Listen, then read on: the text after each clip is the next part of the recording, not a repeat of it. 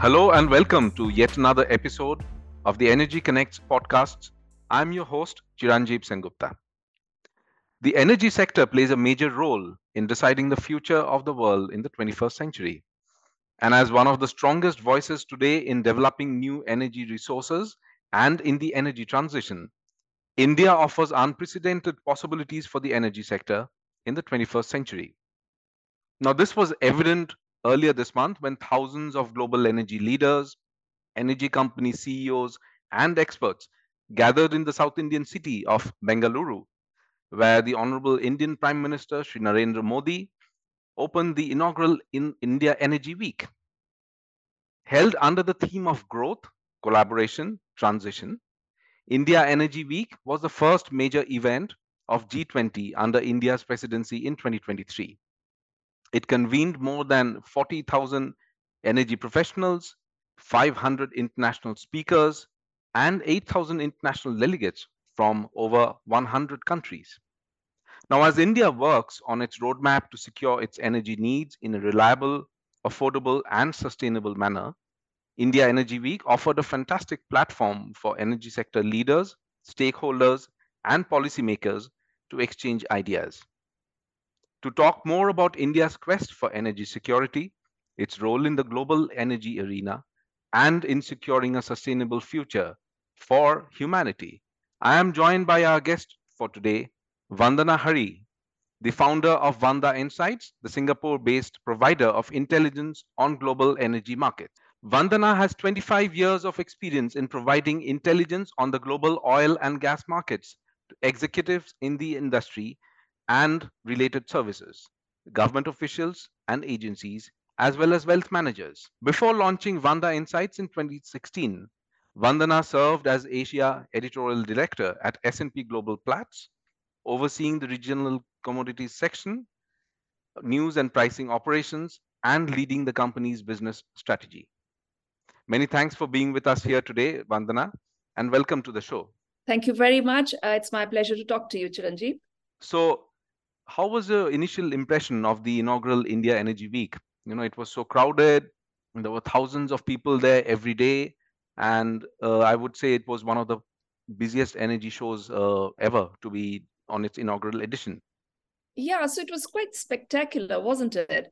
Uh, foremost for me, the event represented India coming into its own as a major economic power and a consumer uh, that is mapping the way forward uh, to meet the fast growing energy needs of its 1.4 billion people, uh, the largest population in the world now. Um, and of course, it was much more than symbolic. It offered a platform uh, for the Indian government and the Ministry of Petroleum and Natural Gas to get its voice across to the world on its roadmap and its aspirations for balancing energy affordability and accessibility uh, with environmental targets. So, as we know, India has targeted net zero by 2070. Um, I thought with a strong presence of industry leaders and thought leaders from around the world, uh, the, it provided for a cross pollination of ideas and a meeting of the minds.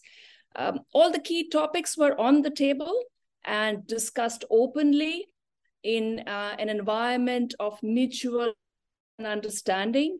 Uh, we had, of course, um, energy security, the role of fossil fuels, ensuring a just and stable transition to cleaner fuels, the alternatives available in that area, and the enabling technologies, you know, which were showcased in the exhibition halls the world of energy is highly interconnected globally. So I think this kind of dialogue is crucial on a regular basis uh, to ensure that countries and multilateral organizations have a clear understanding of their position in the ecosystem and they work in collaboration, you know, not at cross purposes.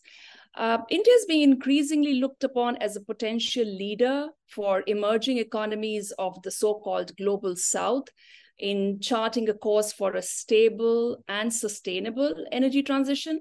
I think this event framed India as a strong contender for that role. Right. I think uh, collaboration was one of the key words there. And some of the uh, inaugurations or the announcements that we saw from the show. For example, the the prime minister announced the 20% ethanol blend, and uh, also um, inaugurated a solar cooker system developed by Indian Oil. Uh, what would your reactions be to those kind of initiatives? So these are good initiatives, and I particularly like the idea of the hybrid solar cooker, which can be used indoors and seamlessly, even when the sun is not shining. Uh, energy diversification needs to be an ongoing process. And uh, I think encouraging inventions such as the solar cooker uh, is key to keeping that momentum of technological innovation going. Now, for India, of course, energy diversification offers a, degree of energy security as well as a way to reduce its dependence on fossil fuel imports, uh, even if that is happening more at uh, the margins uh, right now. As far as biofuels are concerned, uh, I think what I like about India's biofuel strategy is that it is based on the so called G2 or second generation feedstock, uh, which is essentially your agricultural waste. And that takes care of the food for fuel conflict, uh, which uh, sort of hampered efforts of the first generation biofuels. Now, as we know, India is an agrarian economy. You know, 70% of rural households households depend primarily on agriculture for livelihood. So, if we can give farmers an additional source of income uh, from their waste, essentially, while also reducing the country's uh, fossil fuel dependence, I think it's two birds with one stone. Absolutely. Around the same time uh, last year, you know, there was an environment of uh, heightened uncertainty and volatility around the energy markets with the start of the Ukraine conflict. And since then, the question that's been asked frequently is that are countries and companies going to prioritize energy security over, let's say, the transition to renewables? And in the context of India, what would be your view? So, uh, indeed, I think uh, last year's energy crisis, and primarily driven by uh, the Ukraine invasion, uh, changed quite a lot of thinking around uh, the um, energy security aspect of um, of of transition. Uh, look, I don't see it as sort of one aspect versus another or trumping another. Um, I feel sustainability has to go hand in hand with supply security, affordability, accessibility. Uh, and that's true of all natural resources, not, not just energy. I think what last year's energy crisis did, especially in Europe and the Western world, and call it a silver lining, even if you wish, was to restore some perspective to the objective of energy transition. I do see now a more level headed thinking starting to emerge you know, as against the, the sort of rash and bulldozing arguments for eliminating all fossil fuels as quickly as possible. You know, killing oil and gas before viable alternatives are available is a recipe for disaster. It's not the silver bullet for decarbonization. You cannot sacrifice economic growth. Uh, in fact, economies in trouble will regress to the cheapest fuels, which also happen to be the dirtiest. You know, look at how coal use surged in 2022 across the world, you know, not just in Asia, uh, but also in Europe. What is good about India is that it has always taken a pragmatic approach uh, to the energy trilemma or quadrilemma, as some uh, have begun to call it now. I see the country starting to hone its strategy further and uh, equally importantly finding a voice on the on the global stage. You know because these are complex sensitive and even divisive issues. So a not so popular viewpoint needs to be articulated cleverly clearly and diplomatically. Uh, i think india is ready for it and uh, events like uh, india energy week prove that. Right. And some of the demand supply side has also been redrawn. Like, for example, a lot of uh, Russian crude is now being um, absorbed in India. So, how do you think that that has kind of uh, had an impact on the global energy markets?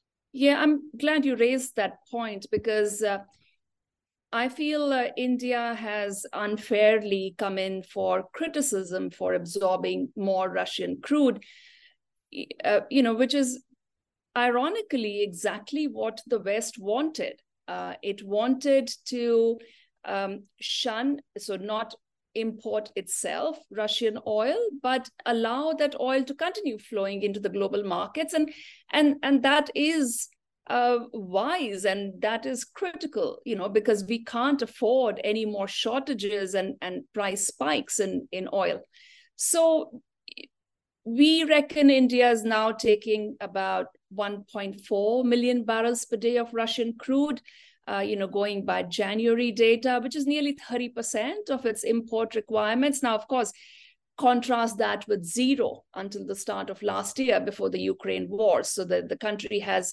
jumped in uh, to sort of fill that gap if you know if, if the eu is not taking russian oil who will take it um, not just that but it's ramped up very very quickly um, it, I find it a bit odd, frankly, that the country has had to defend its decisions and its moves. You know, had India and China not stepped in to buy uh, incremental crude, which was being rejected by the by the West, we would have had a massive hole in in global supply and and you know much higher prices than what we are seeing today.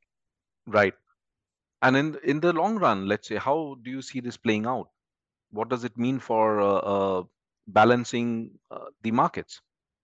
So uh, as of now the base case assumption uh, in the ma- energy markets is that uh, unfortunately the ukraine war uh, is not coming to an end anytime soon. I know in recent days, the prospect of uh, peace negotiations has popped up again. I sincerely wish uh, that leads us to a, a, peaceful resolution. But as far as the markets are concerned, uh, the base case scenario is that things remain in a state of conflict, which means uh, a, a couple of things. First of all, the massive, unprecedented redrawing, rewiring of global trade uh, in oil as well as gas, you know, in the form of LNG that has started last year. Uh, is going to continue, is going to consolidate uh, this year. So to some extent, it's uh, you know just learning to live with the the new normal, uh, if you will, in in that case. Of course, it's been um, a, a process of considerable upheaval. So far from what we have seen, uh, the crude imports uh, that have been banned or is or seized by European Union have managed to find homes in China and India primarily. Now, uh, as we know, starting February 5th, uh, the European Union stopped importing uh, seaborne or essentially all of Russian refined product imports. And that's going to be a slightly different ball game because uh, India and, and China, which were very natural, ready sinks for uh, Russian crude are certainly not the same kind of sinks uh, for Russian refined products. So, refined product, uh, or Russian refined product, will have to now travel longer distances to find new homes and you know farther away places. Could be um, countries in Africa, Latin America. Uh, there are concerns over not enough tanker capacity available. It's a much more fragmented market. So by no means has this upheaval ended. Um, the other aspect of this is that uh, Europe is now living with far less of Russian gas than what it has received for the past several years and, and decades, even. And uh, so there's another rewiring going on there, which is Europe is importing more and more of LNG.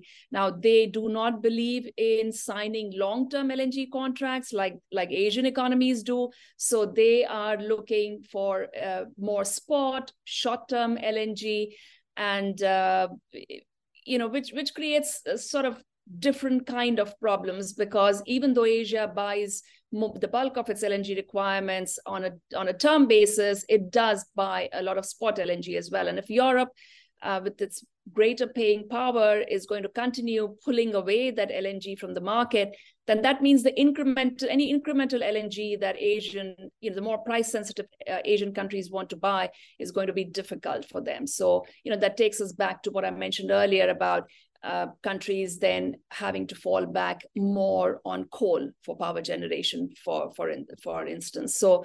Um, how long these changes, this reshuffling will will last is actually anybody's guess. But uh, you know, it's markets are more in a one day at a time kind of mode. And um, as of now, they're just assuming that this um, reshuffle and this turbulence uh, will continue at least through the rest of this year. Right. And do you think, like, for example, last year there was a lot of speculation and anxiety uh, as Europe approached winter. Uh, however, I think more or less things uh, went smoothly and there was not really a, the kind of crisis that many people were anticipating. What's your take on that? And because there were so many different and often conflicting um, outlook on that. And how's this winter looking according to you yeah so it could be a short lived uh, relief. So first of all in terms of uh, breathing room uh, undoubtedly that has happened. Uh, it was a much wild milder winter.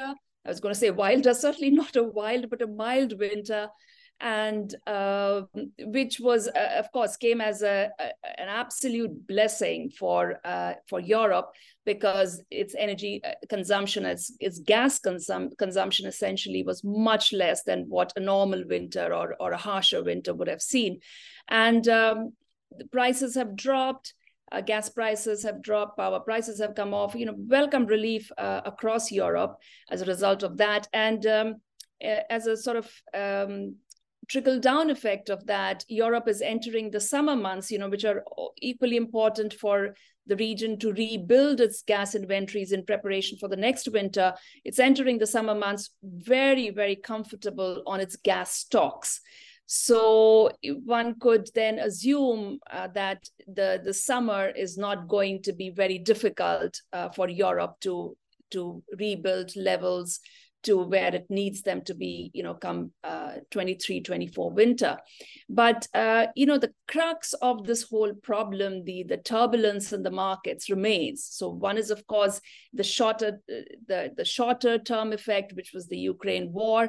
Uh, but a longer term effect also is that there's simply not enough investment happening in the upstream. And uh, in terms of um, in gas, it's not just you know producing uh, prospecting and producing gas, but also putting up uh, mega billion dollar liquefaction plants uh, to convert it to LNG to be shipped across the world.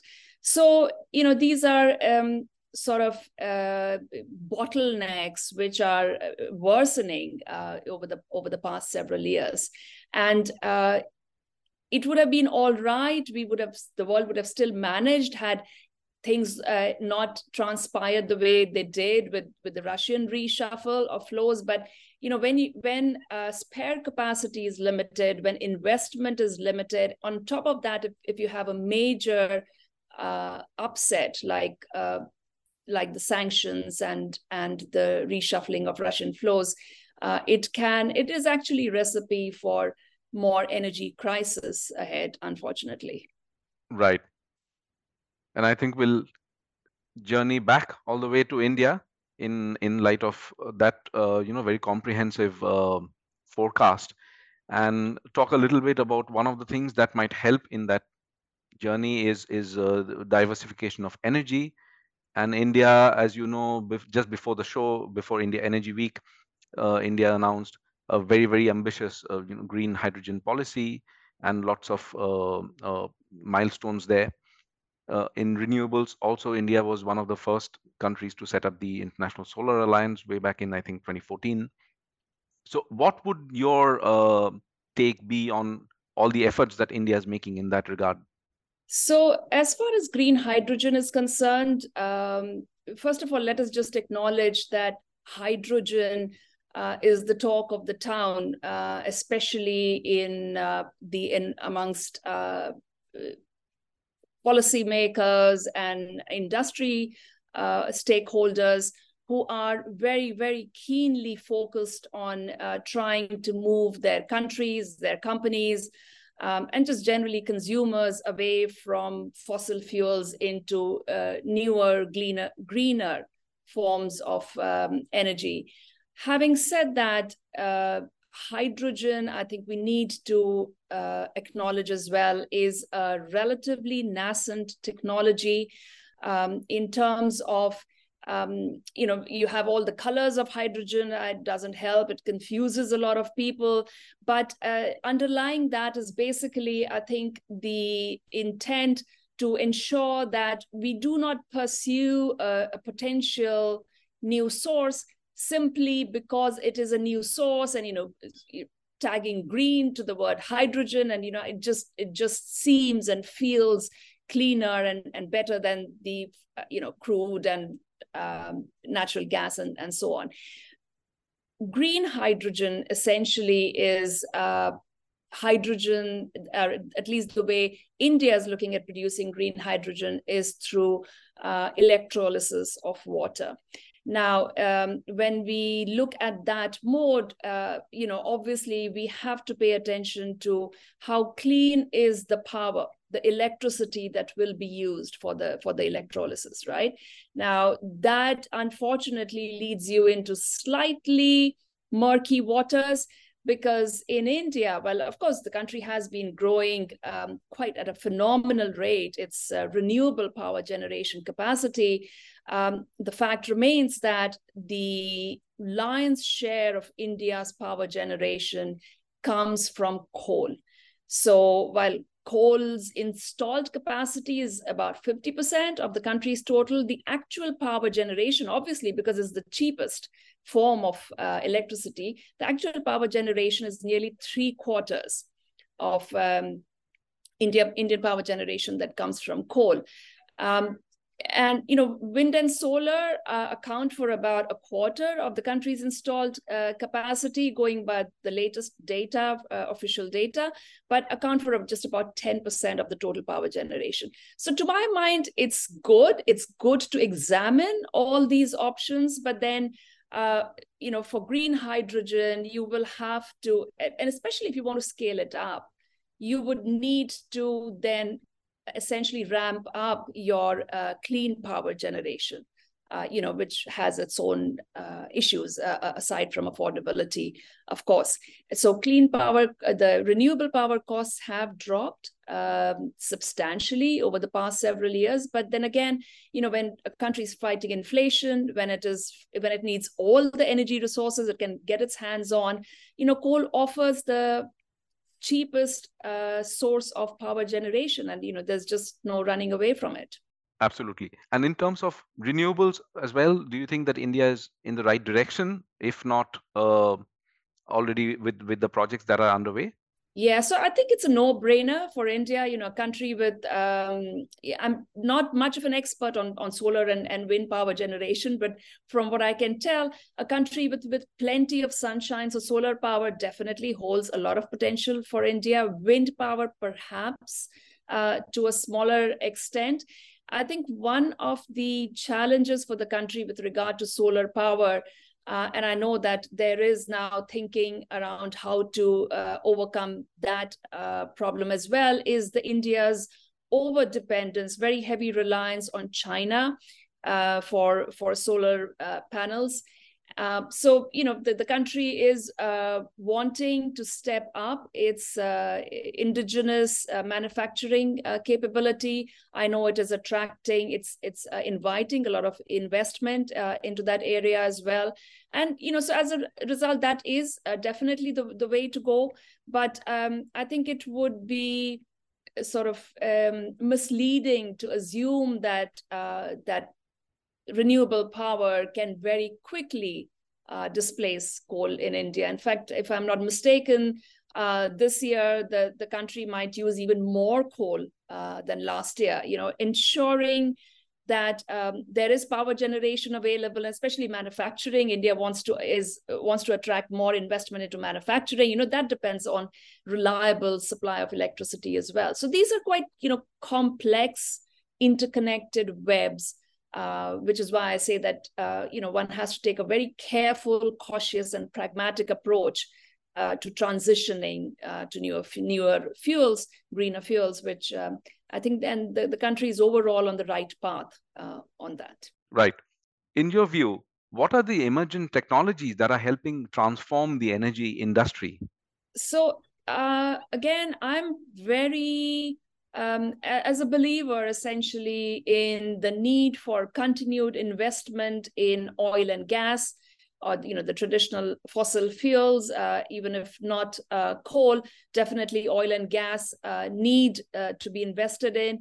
Uh, it is obviously equally important to try and decarbonize uh, oil and gas. Now of course there is considerable debate around uh, scope one, two, and three emissions, and you know which one should, eh, what sequence it should come in, or who should do what, and you know we'll we'll not go down that um, that route. Uh, you know maybe leave it for another day. But I think uh, just talking about the upstream, and you know the because this is where the oil and gas industry with with let's say you know uh, deep pockets a very close relationship historically with technology and being at the forefront of technology i think can play a very important role. So that that goes to essentially scope 1 emissions which is reducing emissions flaring methane flaring especially in oil and gas production. So i think carbon capture uh, carbon capture utilization and storage or ca- ca- carbon capture and storage to my mind is one technology that needs uh, probably much more investment, attention, um, and just general policy support uh, than what it is getting right now across the world. So um, India is a, is a is not a major producer of oil and gas, but it is a modest producer. So uh, I think definitely this is one technology that India should uh, look at encouraging. It's not a very cheap technology at the moment. It's not one that uh, all oil and gas producers can afford. So perhaps it needs some sort of a policy support and uh, incentives.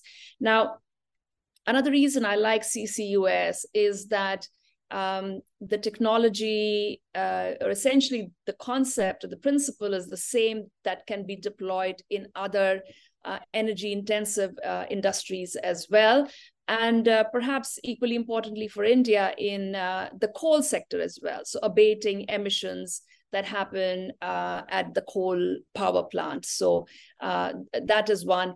And um, you know, I think wind and, and solar power. Uh, and uh, again, the technologies that have enabled the um, the costs to go down rapidly in, in recent years, I think India is doing quite well already on that front. Right. And finally, let's talk a little bit about the challenges ahead for the industry.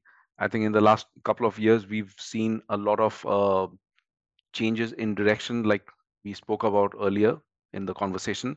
So, according to you, what are the key challenges that will shape this whole pathway to the energy transition and to uh, net zero? You mentioned the word transition. so, I think uh, above everything else, a, a level-headed, pragmatic approach to energy transition, which keeps energy security firmly in sight. I think that is the biggest challenge and, and the biggest opportunity to get things right. Uh, for the energy sector.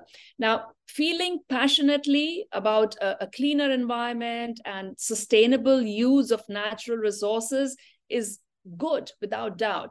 Um, wanting to accelerate that process is also understandable. But big decisions should be taken with a careful assessment of how the world's current energy needs are being met, uh, how we will replace fossil fuels with cleaner alternatives, BTU for BTU. So, you know, we have to do um, our calculations right over there. So, and and this replacement, you know, one is not talking about just in in the lab or in pilot projects, but commercially, uh, on scale, and affordably. Uh, we cannot make rash decisions based on simplistic or reductive thinking. Um, energy supply is just too fundamental uh, to our existence and our way of life and our economic growth uh, to be trifled with. Uh, and that takes me to the point of investment. I think just not enough investment is happening in um, the upstream sector, um, in uh, ex- producing oil and gas, as well as the downstream refining sector, actually. So, uh, you know, both of these are uh, potential flashpoints uh, for the future. We need to find a way to turn this tide um, or be resigned to live with the consequences, uh, you know, which will be just more energy commodity crisis and more super cycles. Uh, if you don't want that, uh, you know, we need to stop, re-examine, and change course right now. Right. Vandana, this was such a pleasure talking to you, and thank you for your great insights and for joining us today on the Energy Connects podcast. Really appreciate it. My pleasure. Thank you very much for having me. And a big thank you to our listeners for tuning in. And we hope that you enjoyed this episode. You can check out more podcasts, videos, and comprehensive content on the energy industry at energyconnects.com. I'll be back with more guests from the industry in the next episode of the Energy Connects podcast. Until then, thank you and goodbye.